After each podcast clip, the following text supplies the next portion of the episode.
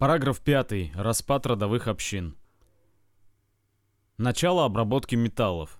В местности, где были богатые месторождения меди, нередко медь попадала вместе с камнями в очаг.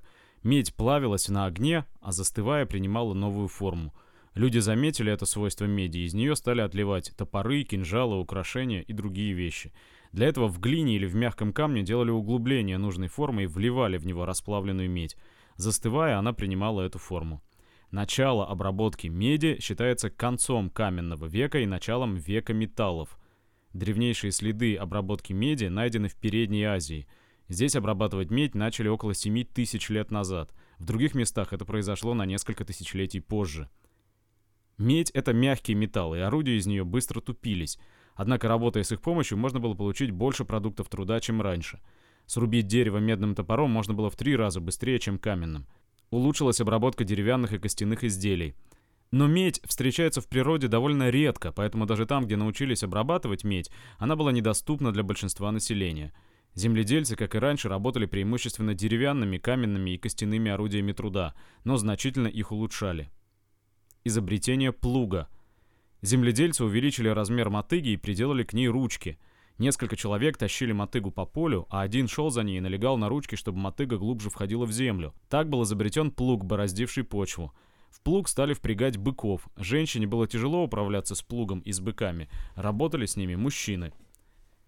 Изобретение плуга ускорило и улучшило обработку земли. Увеличилась площадь обрабатываемых полей, повысилась их урожайность.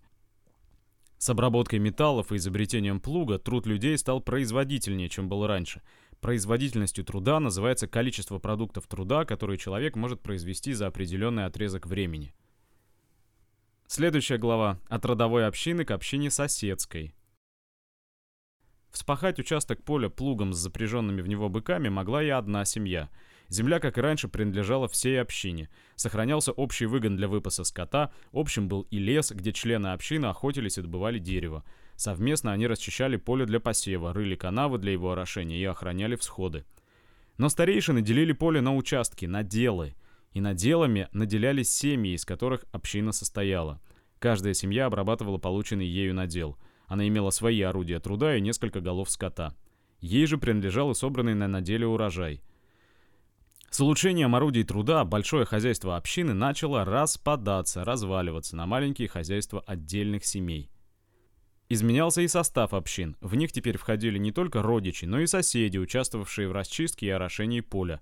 Родовую общину постепенно сменяла соседская община. Ее членов называют крестьянами-общинниками. Крестьяне-общинники хотя и владели землей совместно, но каждый имел и свое отдельное хозяйство. Племена скотоводов. Одни племена занимались главным образом обработкой земли, сеяли хлеб, выращивали овощи – а другие племена разводили в степях крупный и мелкий рогатый скот. Между земледельцами и скотоводами начался обмен продуктами их труда. Земледельцы отдавали хлеб, овощи, а скотоводы – шерсть, шкуры, скот. Первоначально скот принадлежал всему роду. Затем стадо, хотя оно и паслось на общем пастбище, стало делить его между родичами. С увеличением стада скот быстро съедал и вытаптывал в степи траву. Скотоводы перегоняли его на новые места и сами следовали за стадами – все свое имущество они везли на повозках, запряженных быками. Там же ехали женщины и дети.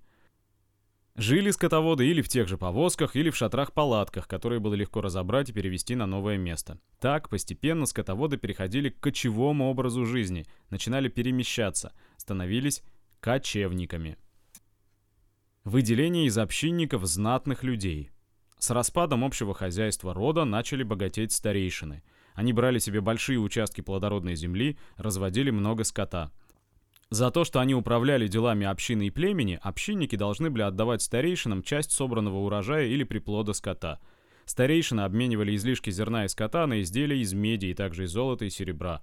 Люди научились добывать и обрабатывать эти металлы почти тогда же, когда и медь.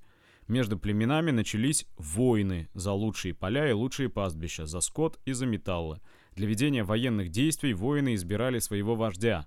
Ему, а также старейшинам доставалась большая часть захваченной на войне добычи. Разбогатевшие вожди и старейшины считали и себя, и членов своих семей не простыми людьми, а знаменитыми, знатными. Вожди и старейшины передавали в наследство своим сыновьям не только накопленные богатства, но и свои должности и свою знатность. Положение человека в племени стало зависеть не от его опытности и заслуг, а от того, из какой семьи он происходил. Знать, знатные люди, богатела и устанавливала свою власть над всеми общинами и племенами.